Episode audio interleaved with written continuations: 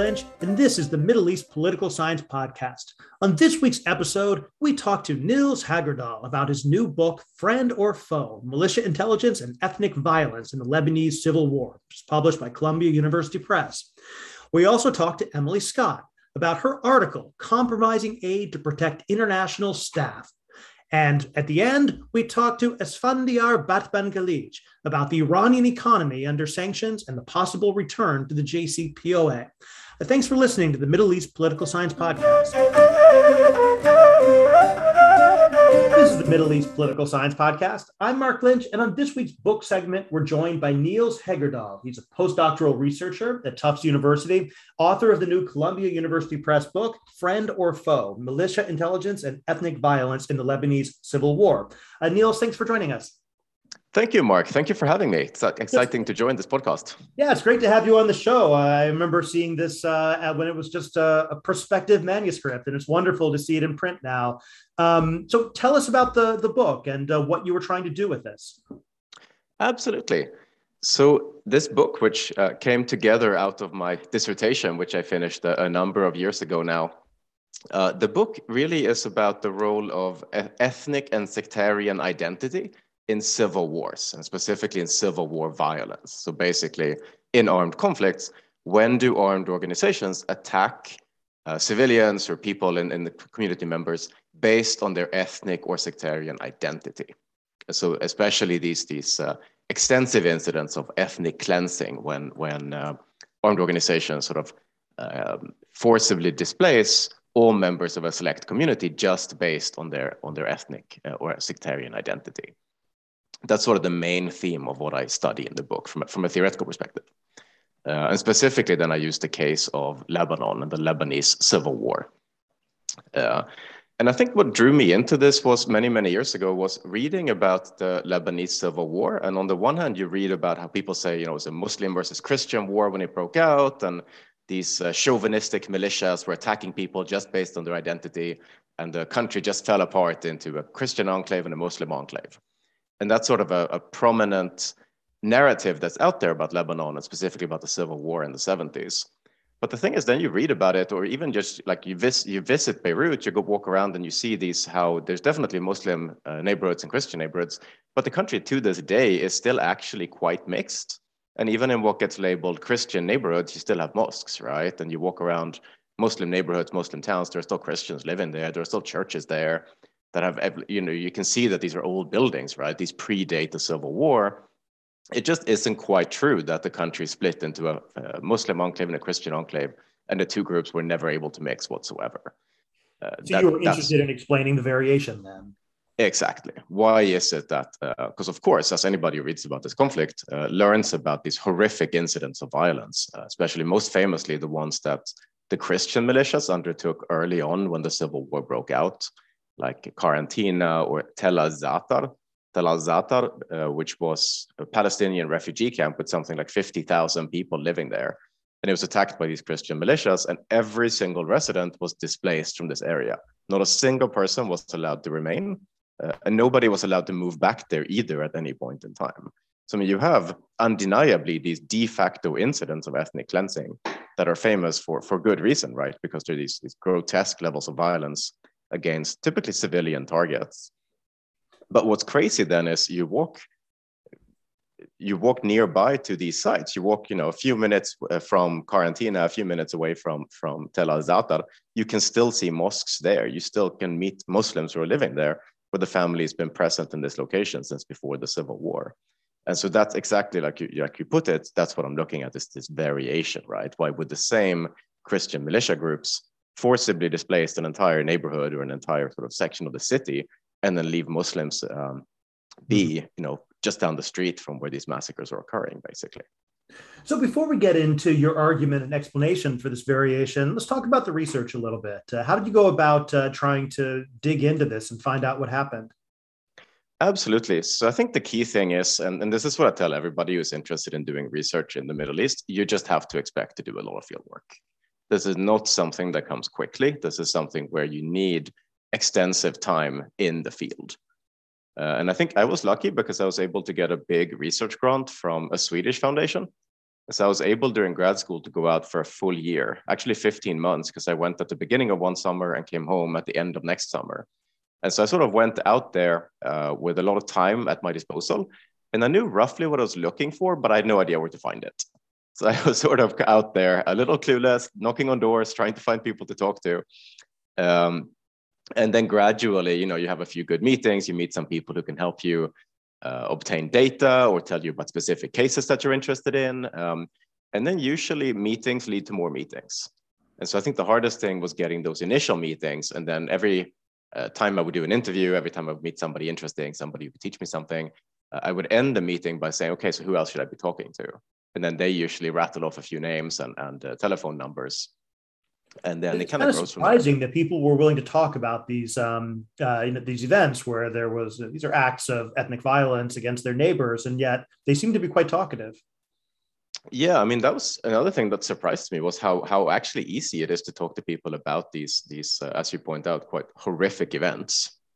And I think there are a couple of things uh, that were key for this. Uh, one is in Lebanon after the civil war, the government passed a blanket amnesty law so there has never been uh, legal proceedings against perpetrators of abuse. There's never been um, systematic um, accountability for the people who, who uh, partake in civil war activities. And, and the reason behind this amnesty law is most of the warlords after the war ended became parliamentary politicians. And so in practice, these are sort of the, the warlords of the war uh, turn themselves into a respectable looking government and then vote amnesty for themselves. Uh, but so one consequence of that is, is that people who took place, even people who were part of the militias, you know, people who served in, in mid-level uh, positions, a couple of people I, I, was able to talk to who served in senior roles in wartime militias are able to talk openly about what happened during the war.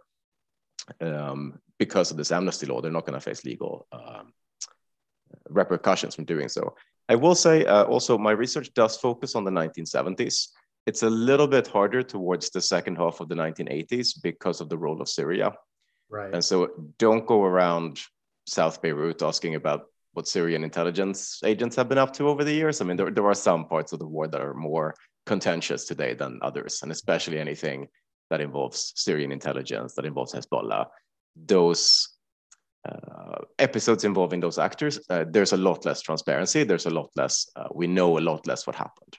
I think the key in the 70s is we cannot know what happened. Nobody disputes that these acts of ethnic violence took place, and people can talk about them openly. And so the combination of those two has actually made, rather than people being reticent, I found them extremely talkative because everybody said, well, you're, you know, the Swedish white guy coming to the country. Let me explain what actually happened. You need to understand what really happened. And so it was always like people were more talkative than I expected for these reasons. Yeah, that's interesting. Um, and then, of course, you supplement this then with some really finely grained uh, neighborhood level data. How did you find that? Thank you. Uh, that was one of the hardest thing I did uh, in the time I was there was just finding this this data. It's it's really challenging to do quantitative research in in Lebanon. Uh, and again, um, much like there was this amnesty law after the civil war, and we don't really know what happened. Um, for political reasons, other things like uh, there hasn't been a census in Lebanon since 1932, because whoever thinks that they would lose out if the census more accurately reflected actual demographics uh, just blocks, just vetoes having a census. And so we don't actually have uh, just the basic stuff that you would be able to find in the United States, you know, if you did research, like census level uh, data, that just doesn't exist. Uh, and again, as I mentioned, after because of this amnesty law, there was never any legal proceedings against perpetrators. There was never truth and reconciliation work. There was never any kind of documentation, like in South Africa, right? After mm-hmm. apartheid, there was a systematic, um, uh, an effort to systematically go through what, what abuse happened and sort of put this in the open. I think some other countries have done that as well. Lebanon, complete opposite. They just chose sort of a collective amnesia, like let's not talk about this so it was really tough to find uh, data on all of these things. And that took, I started, it was one of the first things I started asking about when I did meetings at the beginning of the year. And still the second summer, I was still sort of just obtaining these data sources right at the end of my time there. So it was, it was a lot of work to put together these varied data sources that I use, especially on uh, demographics and on wartime, wartime events, you know, violence against civilians, uh, forced migration, right. these things. It was a lot of work. Uh, and it, they really came from all over. They weren't from a single source. Um, I use for demographics, sort of base map that I use is the voter registration rolls. And those came from a um, Lebanese think tank meetings I had at the Lebanese Center for Policy Studies. And Sami Atallah, especially, uh, was really helpful with, with helping me obtain a copy of this. So that was from an NGO, um, or a think tank, actually, not an NGO. Other stuff came, I have a, um, uh, there's something called the, the, the Ministry for the Displaced, uh, and they had some meetings there, and they actually had a survey that they'd conducted in the 90s. At one point, when there was sort of an idea of, of providing uh, financial compensation to people who had been victims of forced displacement. Um, so they actually done a survey, which then got buried because for political reasons, uh, they, the, this compensation scheme never happened. But the, the survey still existed. And so one day, one of my meetings there, not my first one, I don't think, but one of my early meetings in this, this ministry, um, the guy I was supposed to meet with to talk about something else, talk about one of specific cases, he just handed me the survey and said, "Oh, I think this could be useful for you." Nice. And, and that became one of my most valuable data sources. Um, well, let, why don't we talk about the argument itself then? Because you make a very interesting argument focused on what, what I would consider to be legibility and information. So, walk us through kind of what you think is happening when these ethnic militias are getting out there and trying to decide what to do. Absolutely. So, from a theoretical point, that's that's exactly as you point out. I think information is really key in my theoretical explanation. And so, my argument is really when civil war breaks out, you have militias, and they have um, recruiting predominantly from different ethnic groups, and they control different territory. And in this territory that they control, the militia wants to make sure that they're safe, that they don't have, you know, um, uh, what's the expression? Fifth, col- yeah, fifth columnists in their um, in their uh, in their backyard, sort of behind their on their side of the front lines. And so, to make sure that they are safe within their enclave, they want to make sure that they uh, get rid of hostile militants. The question is, who is a hostile militant? This is the legibility problem, right? The mm-hmm. identification problem. How do you identify who is a, a threat? And this is where I argue that you have sort of high information settings and low information settings. And so in high information settings, places where um, uh, and this is in a setting where you know that hostile militants are going to be coming from the other, they're going to be members of the other ethnic or sectarian community, right? So in areas where you can tell among non-co-ethnics, among members of the other group, who is a militant and who is neutral, in those places, uh, the armed organizations can target only the hostile militants and they can leave neutral non-co-ethnics in place. This, this is the kind of areas then where coexistence, you can get coexistence. Coexistence can survive even though you have an ethnic war or a war that flows partly along an ethnic division. And the key there is sort of being able to identify who is neutral, who's a militant. Um, the problem is areas where the armed organization will knows that there are hostile militants in a particular area, but all they know is that those hostile militants are members of a different community. They don't know who those militants are within that community. They don't know among members of that other community who is neutral and who is a militant. And so those are the areas then where you, if you don't have any other information to go on, uh, ethnicity is sort of a last resort in this setting. If you don't know anything else, uh, if you have no other options, no other way of addressing these militants, just displace all members of that other ethnic group. That way you know that you've displaced the full subset of, of hostile militants as well.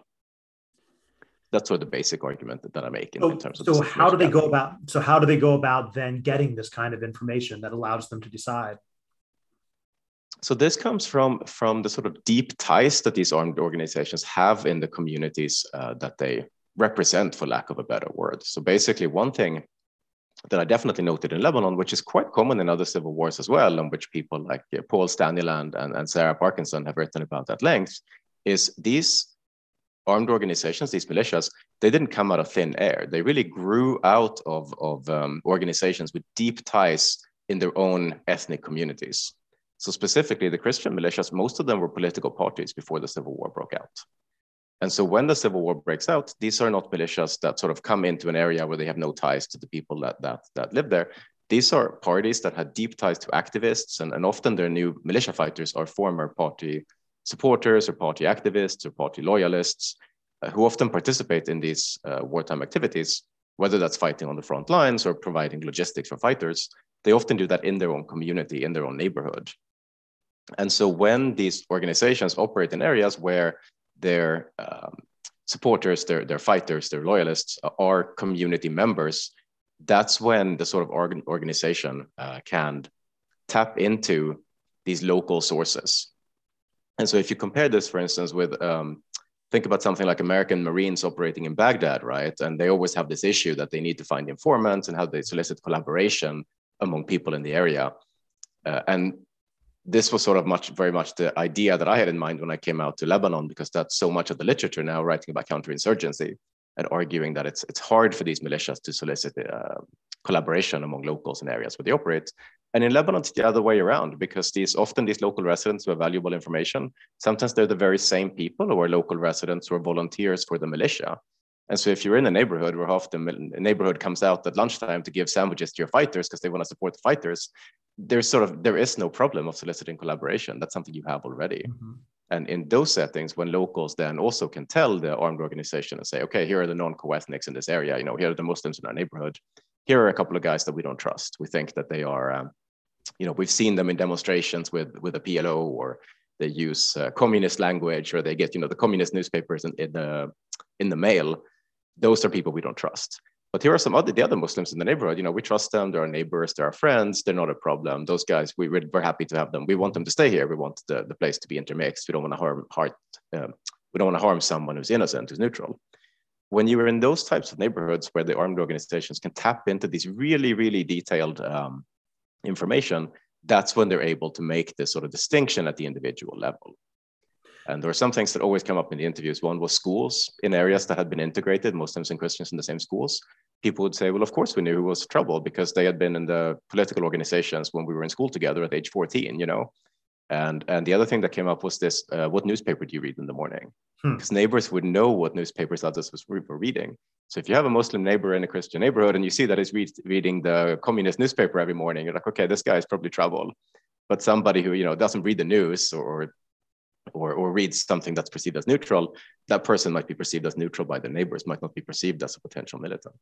That's interesting. So then in the book, you go into really fine grained detail then on a couple of cases. You focus on the first two years of the Civil War. And uh, you really do show this really striking divergence between communities that might be right next to each other.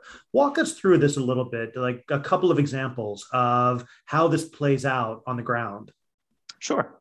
So the first two years, I think this 1975, 1976, when the war's just breaking out. Uh, and at this point, it's really a contest between, on the one hand, a set of militias that are get described as Christian militias. They have just about exclusively Christian fighters. They have some like token Shia who are into Lebanese nationalism, but it's, it's really Christian militias.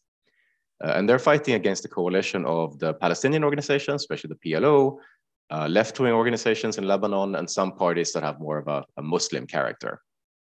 And so for these reasons, it often gets display uh, gets uh, labeled a sort of Muslim versus Christian fight. Um, but what's really going on, I think, is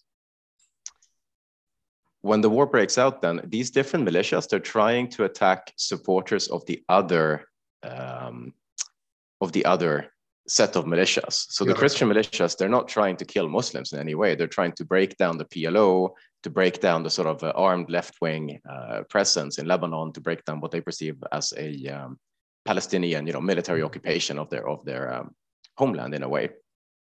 And it's partly uh, territorial. They want to control a village or a neighborhood or Exactly. So both both coalitions in this war are trying to to conquer territory, basically to take control of the entire nation, of the entire country. Uh, and in this, um, they're trying to uh, both sides know that the country is going to remain intermixed. And so again, uh, they're not trying to, the PLO isn't trying to kill Christians. In fact, they have some number of Lebanese Christians who are sympathizers of their organization. They even have some Christian fighters with, with the left-wing organizations. And so I think this, this gets labeled sometimes as a sectarian Muslim versus Christian struggle. Uh, and it's true that these militias recruit predominantly from these two different groups. But in the way, one way to think about it is to think of it as party ID. And if you think of it as party ID trumping sectarian identity, what's going on is not that the um, PLO is trying to kill Christians, they're trying to kill party ID affiliated people who are affiliated with these large Christian militias. And likewise, the Christian militias aren't trying to kill Muslims. They know that it's going to be an intermixed country. They're going to have to rule a country that's probably about 50% Muslim. What they're trying to do in their mind is they're trying to destroy the Palestinian armed presence and break down the, the left wing organizations as well. And so, sorry, I don't know, know if that was exactly uh, an no, answer to your exact let's question. talk about individual. Let's talk about some individual neighborhoods. Like, uh, oh yeah, sure. Yeah, so you've, you've got one where they end up expelling everybody, and others where they let people live. So, you know, kind of tell us a little bit about it. Absolutely. So, one of the famous um, neighborhoods that gets cleansed is is this one called Karantina. This is a poor neighborhood next to the port facilities in Beirut, and it's sort of it's a bit of a shanty town. Uh, the people who live there are generally uh, day workers at the port facilities. Uh, these are people who have migrated into Beirut in the sort of 50s and 60s in this pattern that you see all over the global south, right? Of, of migration of people from the countryside into the cities. And then people fail to get into the sort of formal labor market, the formal housing market, and they end up in shanty towns. And so Beirut has some of this just the same way as like Rio de Janeiro or, or um, places in South America or in, in Africa. And so you have these shanty towns, Karantina is one of them, and it's it's predominantly Sunni Muslims. There are some other, there are some Kurds, maybe some Armenians, uh, but it's it's predominantly a sort of Lebanese Sunni. Um, some Palestinians, but really small numbers. It's predominantly a Sunni Muslim, uh, Lebanese Sunni Muslim neighborhood. And because this neighborhood is, uh, the people who work there are sort of day laborers, they're not part of um, the formal labor market, formal housing market. Uh, they're not registered to vote in the location where they live. Uh, they're sort of outsiders in the system. And this becomes, Karantina becomes a really fertile soil for um, all sorts of left-wing and Palestinian groups. Because these are, you know, these are like the downtrodden, and this is the 60s, 70s, right? So there's also this like Marxist uh, undertones of these are the exploited people who are being exploited by global imperialism and the sort of there's a fusion between this they're downtrodden in the labor market and there also there's this sectarian uh, conflict where they are are um, at, a, at, a, disadvantage in a sectarian system run by uh, dominated by Christian interests. And so there's sort of this this fusion of these different um, narratives. And so predictably, this Karantina then becomes a hotbed of sort of left-wing activism. The Palestinian groups are active there. People who live there generally sympathize with with um, left-wing and Palestinian groups. And there, there are probably small numbers of people there who maybe have a gun in the house, there are maybe small numbers of Palestinian fighters who move into this neighborhood for strategic reasons. Um, it's right by the port and right by a major highway. So if you have a presence there, you can get a collect intelligence, and, and the Palestinians definitely do that. But this is also a place where like most people who live there are just poor working families. Mm-hmm. This is not sort of most people who live there are not militia operatives in any way. But because there are some militia operatives there, and because it's close to a highway, that these militias at times they go in and and um, blockade the highway. They put up uh, checkpoints and stuff. And this is a major highway that runs throughout the coast that connects various parts of Christian Lebanon. And so, from the perspective of the Christian militias, Karantina, it's a massive problem. Once the civil war breaks out, like this, this just has to end. The Christian forces know they have to control the port, they have to control this highway. They cannot have this, this neighborhood full of, of Palestinian commandos uh, right on their doorstep, actually in, in the midst of their enclave, um, separating parts of their enclave from each other. And so early on, when the war breaks out, uh, the Christian militia forces mount a major effort to um, solve this military problem, basically. And so they seal off uh, Karantina, they uh, besiege it basically for, I believe, about two days, and then they enter. And there is some military resistance as they enter, and, and they basically um, win this gun battle to take control of Karantina over the course of a day or so. And when when they've completed this, then there are some, the people who fought back are, are largely dead, and the people who are still there uh, are largely just poor families. But from the perspective of the Christian militias, they don't know anything about the people who live there. They aren't sure did you know did we kill did all the commandos die in this battle or there's still Palestinian operatives living here? They just don't know. And so instead of leaving people there and thinking the people who are there are neutral because they can't be trusted to be neutral, what they do is they phone up Yasser Arafat and they say, okay, now we've taken out Karantina. We need a ceasefire tomorrow at noon so we can get this population. We need to move this population from our side of the front lines to your side of the front lines. Hmm. So they set the ceasefire. Uh, they borrow buses and trucks from anybody who has them.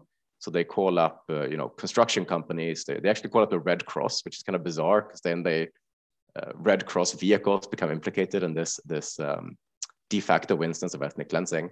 They put all of the civilians, all of the community members on these buses and trucks. They drive them down to the front lines. And at the hour of noon, when there's an agreed ceasefire for an hour, they have all these uh, community members cross into exile on the other side of the front lines. And this is sort of a pre-arranged population swap almost. And so this is um, this is the and nobody's ever allowed to come back to Karantina. Karantina today is a commercial area by the by the port. It's all been rebuilt. Everything that was there has been raised. Uh, it's mostly sort of light indus- industry warehouses uh, because of the location next to the port. Nobody's ever allowed to come back, and this so, is sort of. So now let's compare that to uh, uh a neighborhood where you don't see that kind of uh, mass expulsion. So an example of that would be the area of Baidoun. So this is, I mean, if you walk from Karantina, you can get to Baidoun in like 10, 15 minutes. And this is still in the heart of East Beirut, uh, controlled by the same militia groups, um, same distance to the front lines, really close to the front lines, in the center of this like important commercial uh, area. And there's also um, at the heart, this is at the heart of the Christian neighborhood of Ashrafiyeh. There's a small segment called Baidoun. And here, like Karantina, there's a small population, a small Muslim population. Uh, they're not quite, it's not quite a shanty town um, the way it is in, in Karantina, but it's low income. These are working class uh, Muslims. So in that sense, and they're, and they're Sunni Muslims um, overwhelmingly. So uh, these are, this is another set of Sunni Muslims living under what looks on the surface like somewhat similar circumstances, circumstances. And yet in Baidoun, there is no violence whatsoever. And I think there is um, this is more of Baidoun is more integrated into Ashrafiyeh. I think people are mixed a little bit more. Um, there's some residential intermixing. Uh, I believe the, the Sunni community, there never was a separate school just for the Sunni community. And so this is more of an intermixed population. They live a little bit more intermixed with their Christian neighbors. And so here, small numbers of individuals are forced out of Baidoun. And it's possible that they were, were threatened uh, I didn't find any evidence that there was actually bloodshed in, in Baidoun. I believe there wasn't. Um, it's not recorded in this Minister of the Displaced publication as a place that had active bloodshed, although there may have been threats that made these select individuals go. But so here, what we see is Christians sort of looking at the Muslims who are living uh, nearby and sort of checking, you know, who is getting what kind of newspaper in the mail, who has been taking place in these uh, left-wing or Palestinian demonstrations, that are a big feature of late 60s, early 70s Lebanon. There are demonstrations and rallies quite a lot. Have you seen your neighbors in any of those rallies? And the people then who have these clues about them that make them look like an activist, those are being um, highlighted. The neighbors sort of know who they are, and the neighbors will tell these, they will relay this information to, at, at first, to you know the police or, or somebody in the community to sort of tell them, please put a stop to this. Um, and then that doesn't happen, the civil war breaks out. And at that point, uh, the militias are seen as the main agents of action. And so the, the locals will make sure that this information reaches the militias and the militia, one way or another, will sort of expel these, these particular individuals who are, seen as potential troublemakers or potential threats. So the, the book is as we've been discussing, it, it's a really kind of fine grained look at these first two years of the Lebanese Civil War, but the theore- theoretical ambitions are larger than that. And uh, so, maybe as a last uh, thing we can talk about is how do you think that this work should inform our thinking about civil wars and uh, kind of violence against civilian populations? Absolutely. We've been really uh, dealing with the micro here in, in the podcast. So, if we zoom out a little bit, I think one of the big contributions that I'm trying to make in this book is to think of Lebanon as a non separatist ethnic conflict. And so I would argue that most of the work that we have in political science has either studied ideological wars, where you can't, you can't look at somebody and tell if they're a communist or a fascist. So these ideological wars, um, like Spain, like Greece, like uh, Colombia, this has been one of the main things. Um, uh, a lot of the most influential work has studied this type of ideological wars. And then we have ethnic separatist wars. And so this would be sort of Eastern Bosnia, this would be um, partition of Greece and Turkey, this would be partition of India and Pakistan, where you have two ethnic communities and somebody's trying to create a new homeland. So, so somebody's trying for political reasons to separate two communities and then uh, go from having an intermixed community into two sort of homogenous communities with, with new borders, new international borders, and so on. And we have quite a lot of work on, on separatist conflicts too. And I think because a lot of this growth in ethnic conflict studies and political science, it happens in the 90s. And so a lot of people have Bosnia as their kind of frame of reference when they're doing this work. And so I think we have a lot of work on, on those conflicts as well. And what I'm looking at is a third possibility. It's ethnic conflicts. So you can tell who is a member of what, of what uh, side, and that makes them more or less likely to be uh, hostile uh, to you and your interest and your group. Uh, but nobody has separatist intentions. So nobody in Lebanon, and this is really important, nobody is trying to create a new homeland. The Christians aren't trying to secede. Uh, nobody's trying to create a Muslim country. Everybody knows when the Lebanese civil war breaks out, everybody knows that when the war is over, the country is going to remain intermixed, roughly 50 50 between Muslims and Christians. And so I think this, this creates this incentive then to moderate the amount of violence that the militias use.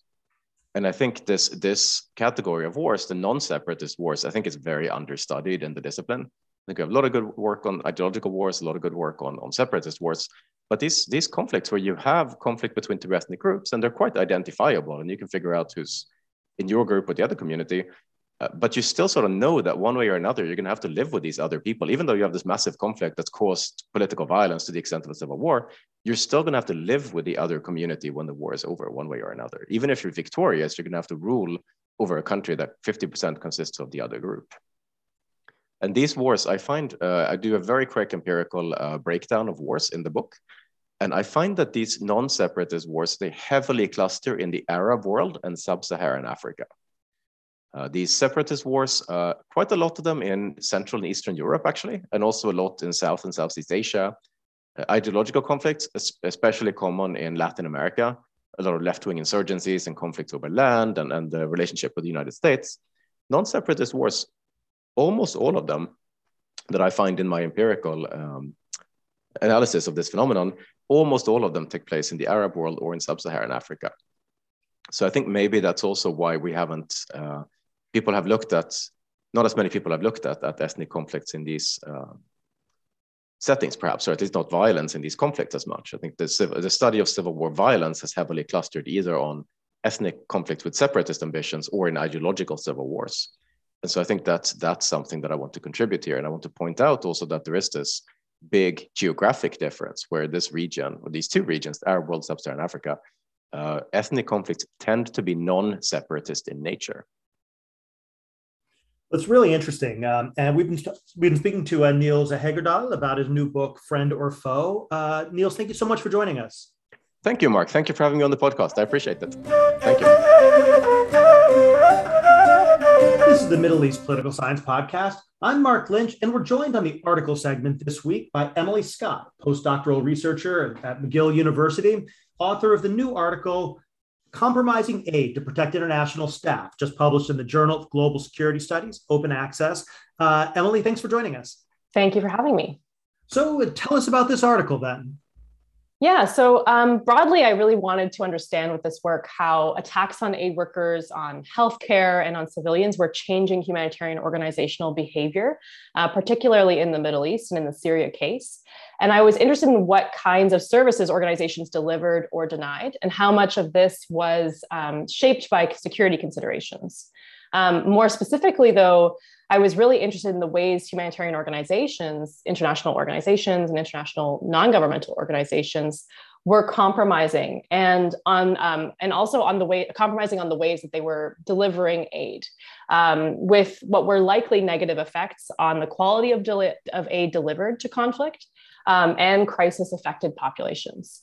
So my interest was particularly on humanitarian health responses in syria and in the MENA region. Um, and in this sector, attacks on aid had triggered the ICRC's uh, launch of its Healthcare in Danger uh, initiative and MSF's Medical Care Under Fire project. So there was a great deal of really interesting work ongoing and new data being collected, um, and a real focus on quantitative data collection.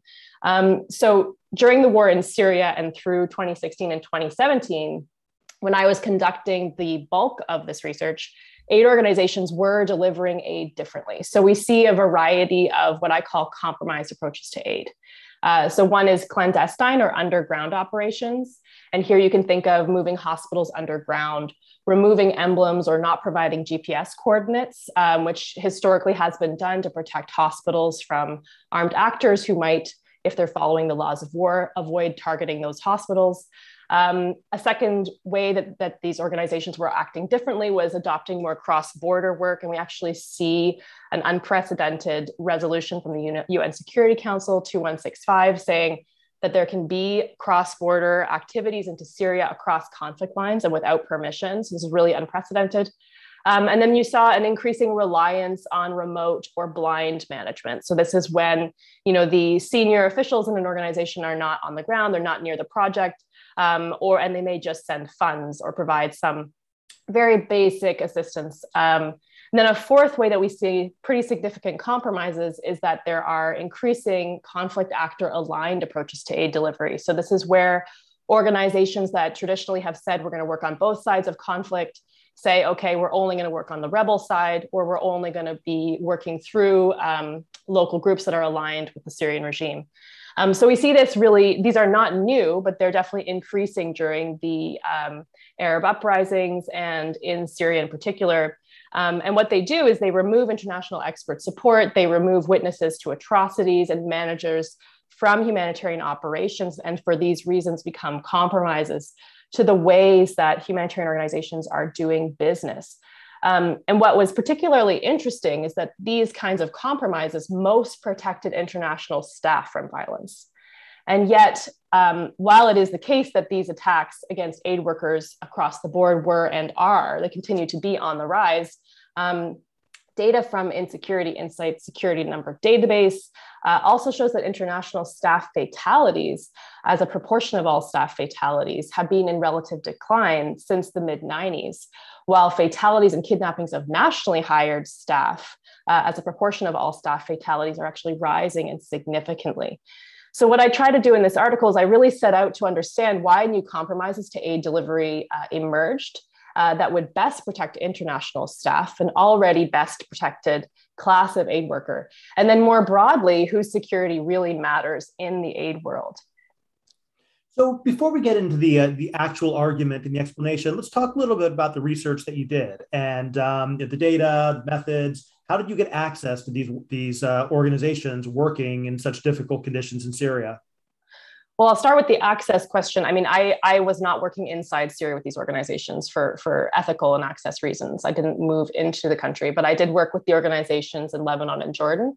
Um, and I have a background in humanitarianism, which really gave me an inside track to be able to access and, and in a pretty open way um, a number of aid workers. Uh, and what I did was I investigated these behaviors at two organizations the ICRC, the International Committee of the Red Cross and Red Crescent, and MSF, or Médecins Sans Frontières, Doctors Without Borders. Um, and I did so from 2010, or I looked at historically from 2010 in Syria and neighboring states and into 2016, 2017 when I was doing my fieldwork. Um, and so for me, the access issue was really helped by being both an insider and an mm-hmm. outsider, which had its own challenges. Um, the war in Syria, in particular, was a really interesting place to do this because it was an area of really high global interest and humanitarian funding. And we also saw this really rapid and increasing involvement of humanitarian actors. Um, it was the kind of conflict that, that sparked moral and political interest in IOs and INGOs, international organizations, international non governmental organizations really wanted to be on the ground there. They wanted to be visible uh, actors in the midst of this. And so the ICRC and the MSF's compromises become particularly interesting because they are a very small universe of, of very risk tolerant organizations, traditionally very willing to go to hard to reach places and to work alongside violent actors.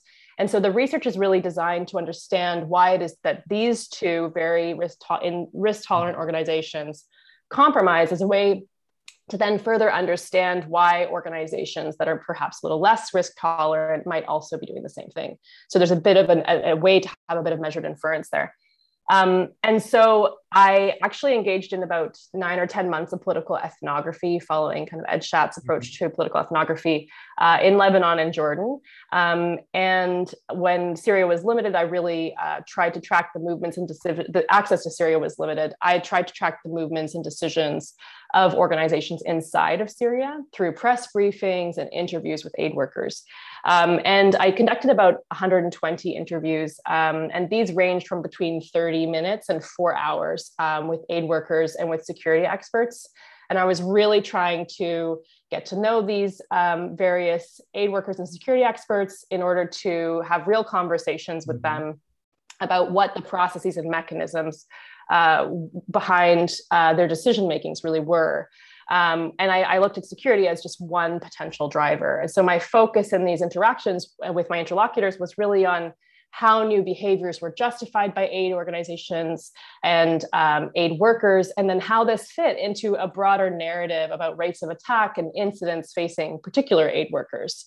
Um, and then to understand where new behaviors were compromises for an organization, I looked for moments when aid workers expressed discomfort with modes of operation or described them as different or new, um, or when they questioned how justified they were. So, at the core of all of these interviews was a relational approach to mm-hmm. interviewing, and that really served me well to then identify things that were not so clear uh, at the outset.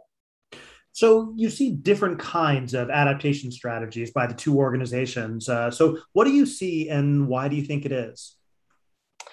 Well, I think that in terms of you know why it is i guess in the end I, I, the broadest finding when you have this real push in humanitarianism to gather data, collect data about attacks, and to use that to, to push them to change behavior is that rates of attack do not really explain compromises to aid, who is protected and who takes on greater risk.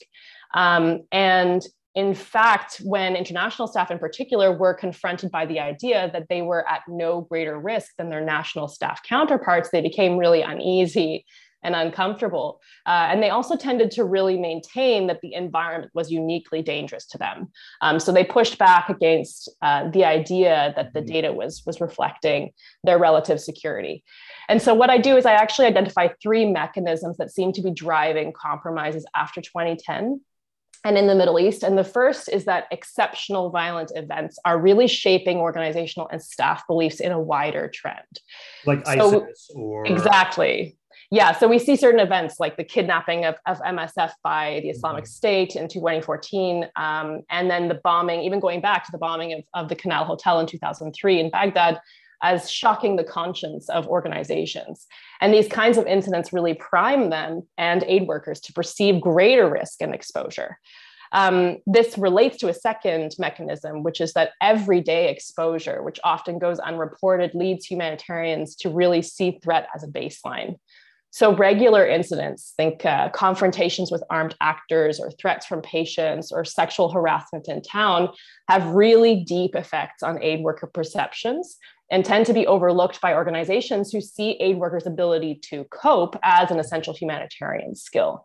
Um, and then these experience these experiences tend to be most commonly reported by international staff, and then this suggests uh, that they would be more likely to uh, to be threatened and increases that sense. Um, and this leads into a, a third uh, mechanism, which is that the influence of violence against aid workers increases because organizations actually reward risk taking, exposure, and survival. And so we see aid workers gaining legitimacy when they work alongside, for example, the Islamic State, Jabhat al Nusra, or the Taliban, or particularly strong and controlling states. And these interactions and events become exaggerating in their retelling. And because they're regularly used to signal know how and expertise. So in meetings, we would see aid workers um, who wanted their ideas to be listened to, um, framing them with reference to past experience in Afghanistan, for example. Mm-hmm. Um, and that would give them some kind of social currency. So these three me- mechanisms allow a belief that international workers are most at risk to take hold. And this belief becomes very robust, even when data collection efforts by organizations themselves show this isn't the case. It really isn't able to budge that, that core belief. Um, there's, a, there's another element there, which is also really interesting, which is that uh, perception that the nature of threat to aid workers had changed and not the rate or number really took hold and altered behaviors mm-hmm. um, amongst aid workers. And this was rooted in the idea that in the Middle East, after 2010 in particular, there was a shift in the security environment. And for international aid workers, they really pointed to security guarantees that were no longer being guaranteed by non state and state armed groups. Uh, they talked about kidnappings and killings uh, not in number, but in but in their nature. So that they were increasingly performative, brutal, or cruel. Really altered the way that that international workers were seeing were seeing the world. and then another element there was that there was a backsliding or a perceived backsliding by UN member states on commitments to international humanitarian law or the laws of war, um, as well as norm defiant uh, or what they described as norm defiant uh, actors in the Middle East, non state actors.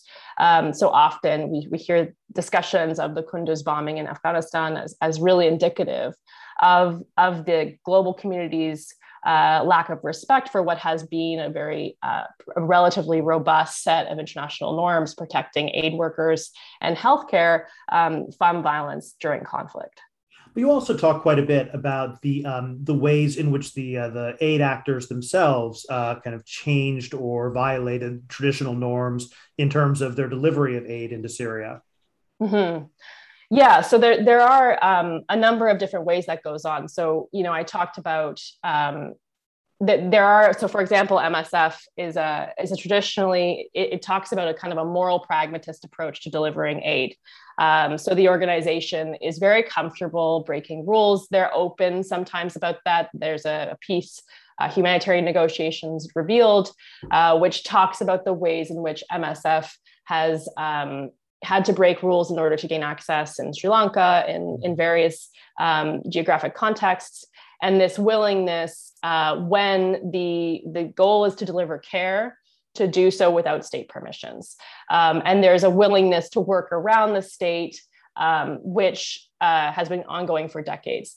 In Syria, they were very willing to do so. Um, some some aid workers at MSF argued that this really compromised their ability to work with the Assad regime and to negotiate access to Assad regime controlled mm-hmm. areas and limited their activities to rebel controlled areas. Um, while on the other hand, we see ICRC at the same time um, working much more through the SARC, which arguably was aligned with the with the regime, uh, the Syrian Arab Red Crescent, and therefore gaining um, much more limited access to Syria in the beginning, really focused on regime controlled areas.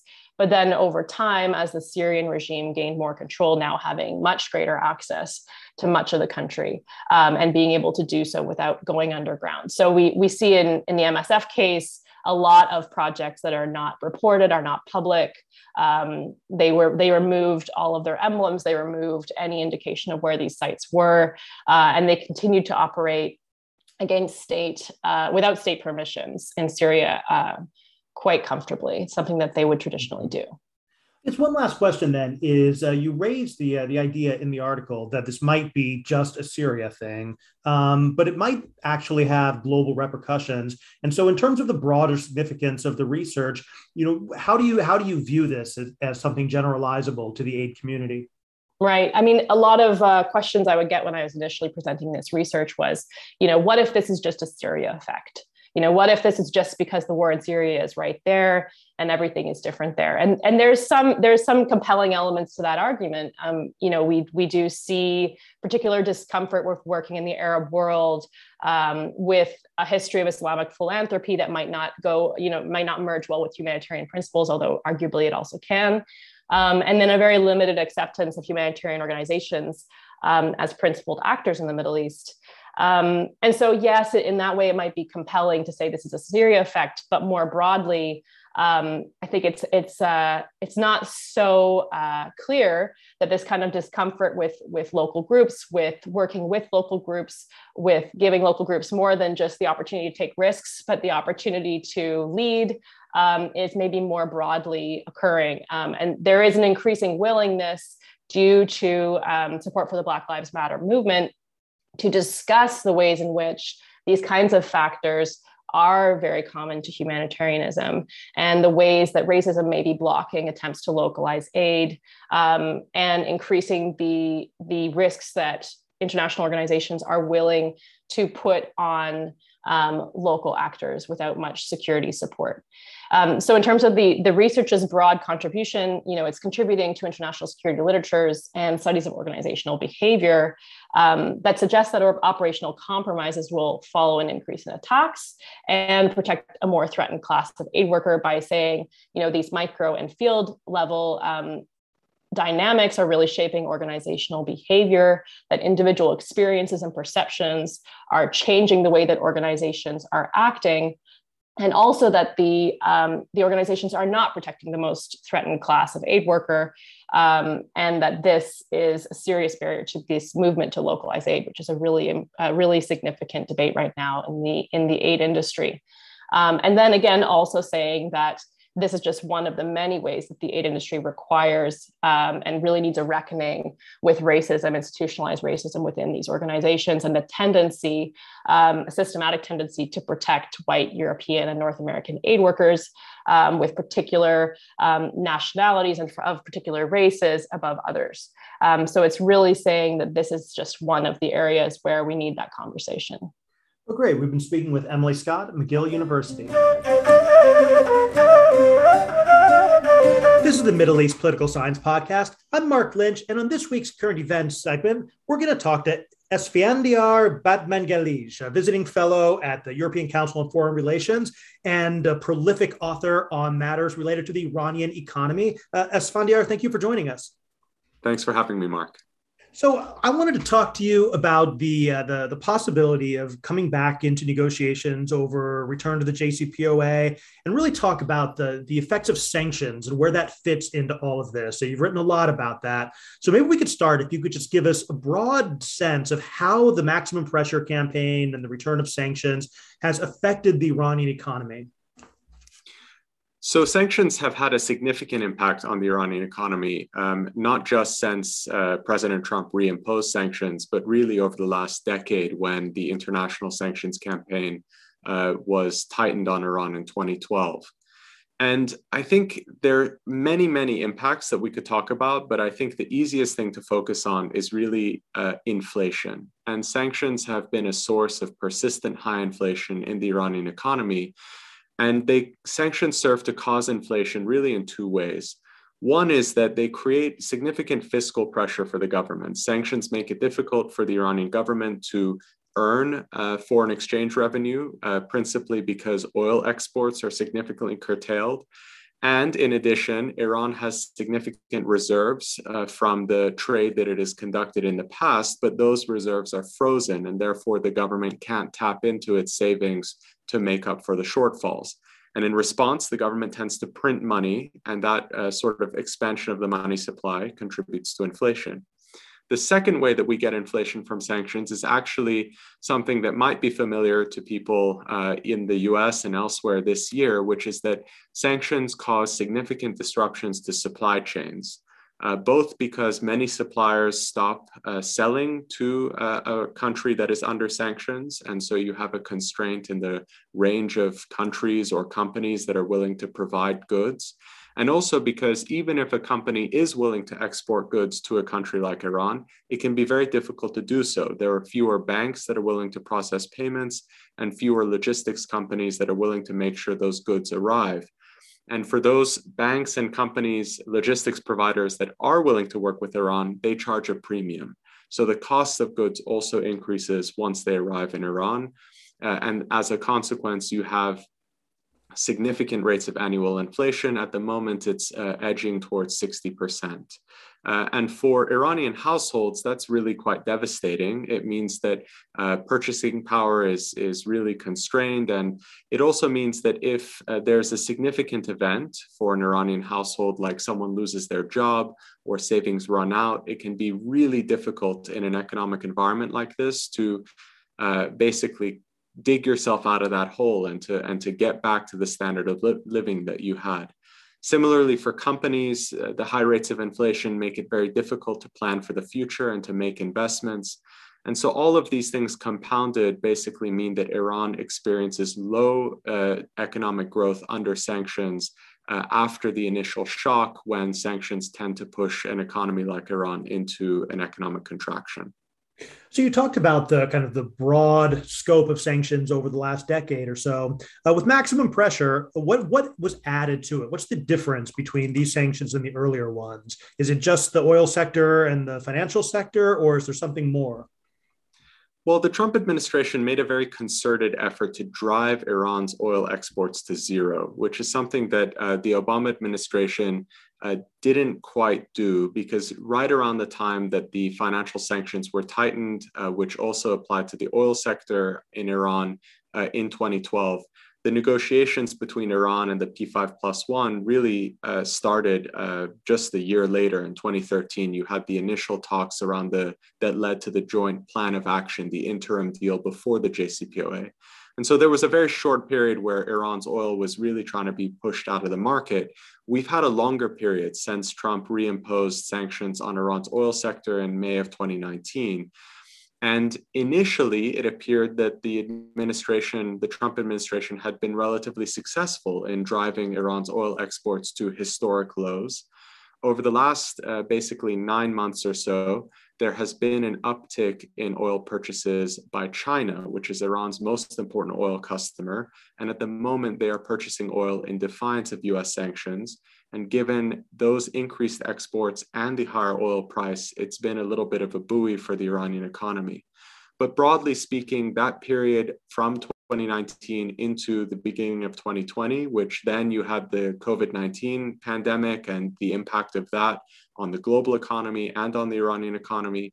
Um, it's been sort of twin crises that were incredibly difficult for the Iranian government to manage. And you had essentially three years of economic contraction in Iran and uh, the country only just recently started to come out of that period of, of prolonged crisis. Now, you've written um, that it, at some level, the uh, Iranian economy has been forced to adapt to a condition of seemingly permanent sanctions. Describe a little bit about what they've done in order to try and you know have an economy in the face of all of this. Well, Iranian officials uh, like to talk about something called the resistance economy, and it's kind of a slogan that they use to point to this idea that uh, you know astute economic management and really trying to get uh, the economy mobilized in a particular way will allow Iranian officials to neutralize the impact of sanctions. Uh, and so a lot of people have tried to look at that uh, slogan and have, have believed that there are probably a range of Iranian economic policies that are responsible for the general resilience of the economy in the face of sanctions. I think it's a little bit of a misdirection there. Um, and the reason I say that is that most of the economic resilience, as far as my research shows, and I think the research of, of other economists in Iran, is really a bottom up phenomenon. And the way we can explain that is that you have around 27 million people uh, in the Iranian labor force. And uh, every day they wake up and they, you know, go and try and earn their daily wage so that they can put food on the table, basically, at, at the most simple level. And a lot of the economic resilience that we see at this kind of macro level, this big picture level, really comes from the fact that people don't give up when they f- are faced with significant economic hardship. They try and find a way to make it work. And by extension, companies don't just decide to shut up, you know, close shop when the economic situation uh, deteriorates. Rather, they work really hard to figure out a way to survive. And so that survival instinct, which has seen um, uh, individuals often adapt by taking second jobs or engaging in informal work to make sure that they earn enough to deal with things like the high inflation that I talked about, or companies finding uh, new streams of products and services to offer or tapping into new opportunities. Namely, in the case of Iran, uh, one of the things that we've seen is, is, an expansion in non oil exports because manufacturing entities in Iran that uh, stagnant domestic demand, but also had to deal with the devaluation of the currency, which made it more expensive for them to purchase the goods that they need to produce the products that come off their assembly lines. Uh, realized that they could leverage the fact that Iran's currency had gotten cheaper, because in turn it means that their goods become cheaper on global markets, and instead they could go and target regional, uh, in particular, regional exports. And so we've seen this development over the last decade of significant Iranian exports to countries like Afghanistan and Iraq, and then to the UAE, where goods are then exported to uh, other uh, markets. And so these adjustments are, you know, things that uh, I'm sure that uh, Iranian officials would like to take credit for, but I'm not sure that that's totally fair of them to do.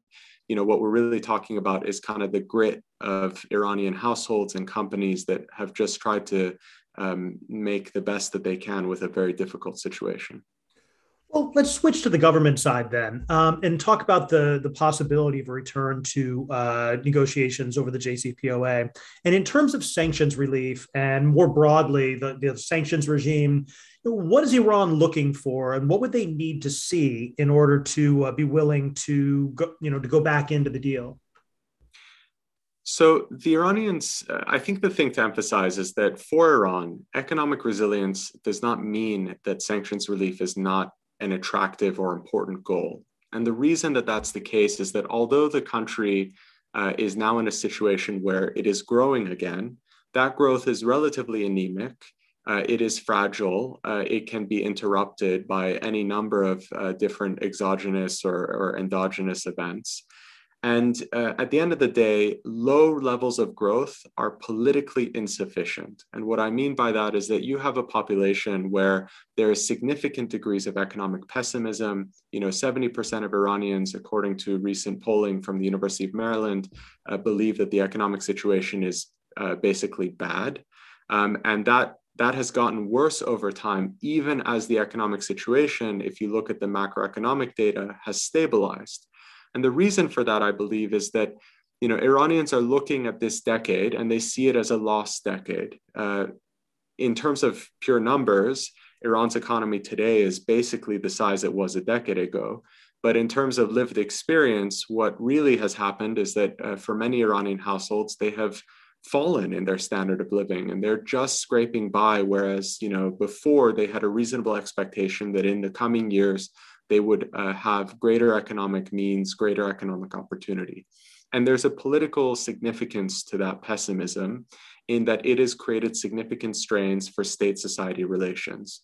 And we see that in labor mobilizations and different kinds of protests that have manifested in the last few years, where Iranians are taking the government to task for economic mismanagement and we see it in a sense, a kind of pervading sense that was also reflected in the elections, which had historic low turnout, that um, there's a lack of faith that uh, government technocrats can actually sort of uh, course correct here and get Iran going in the right direction. So while the economic uh, pain of sanctions is not an existential issue for the Iranian government or really its general stability, um, what it does mean is that if there is any desire on the part of the Raisi administration to govern effectively and to have a successful uh, kind of first or second term, they need to remove this drag on growth and they need to kind of rectify uh, the, um, the fact that in the current circumstances, people see themselves in a very stagnant uh, and kind of disheartening position. And so I think for that reason, sanctions relief is something that the government wants to pursue. Now, very practically, uh, what they want uh, in the negotiations and their key demand is to make sure that the sanctions relief that is offered as part of a restored nuclear deal is implemented more successfully and more fully than it was in the period from 2016 to 2018. And what uh, the Iranians mean by this uh, sort of demand and what they're looking for is, and they often use the term guarantees to describe it, is that there were a wide range of economic initiatives that were started following the implementation of the nuclear deal in 2016 that never led to uh, any tangible outcome. Uh, major investment deals and major acquisitions, um, for example, the acquisition of civilian airliners, that simply couldn't take place because although governments had lifted sanctions, they hadn't put in place enough mechanisms or provided enough political support so that the business environment was conducive enough to a lot of complex transactions taking place. And that's what the Iranians want to make sure is different this time around, so that when they go back to their uh, public, pessimistic public, they can make the claim look, we have addressed this problem and we are reasonably confident that the economic benefits that we will receive will be greater than those uh, that we saw between 2016 and 2018, where ultimately things were fairly disappointing and were not leading towards the path of economic normalization that the deal envisaged. After after Trump uh, pulled out, though, uh, you know, do they have any way of believing that uh, sanctions relief would be you know kind of real and long term enough for for these companies to make long term investments that is the billion trillion dollar question, basically. Um, but I think there are two ways to look at this.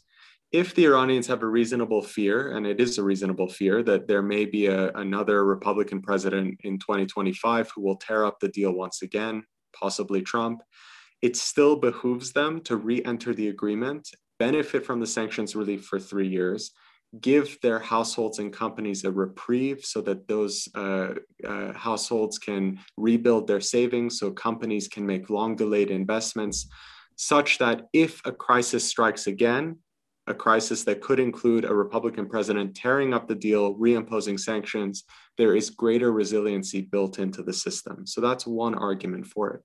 The second argument I would say is that, you know, at the end of the day, there was limited time to actually try and bed in the nuclear deal uh, when uh, under the Obama administration. We had basically one year from implementation of the deal until Trump's election, barely any time.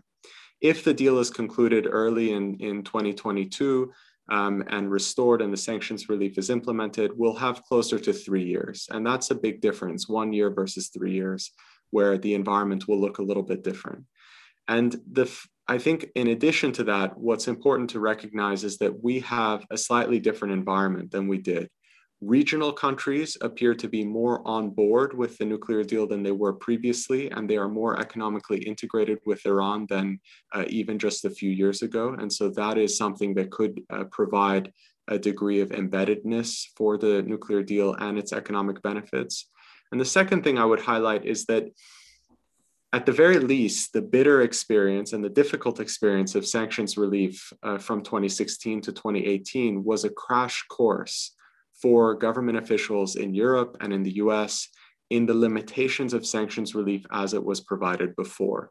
And so at the we are our starting position is different here. There's a more sophisticated understanding that simply lifting sanctions on paper does not mean trade and investment will flow in practice and other mechanisms may need to be in place. It's incumbent on the Iranian negotiators to make a good case for why those mechanisms need to be part of this new restoration of the deal.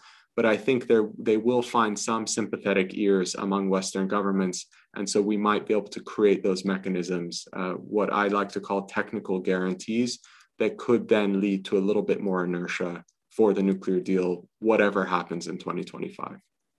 Well, perhaps we'll find out soon. Uh, thanks, Esfandyar, for taking the time to talk to us. Thanks. It was a pleasure.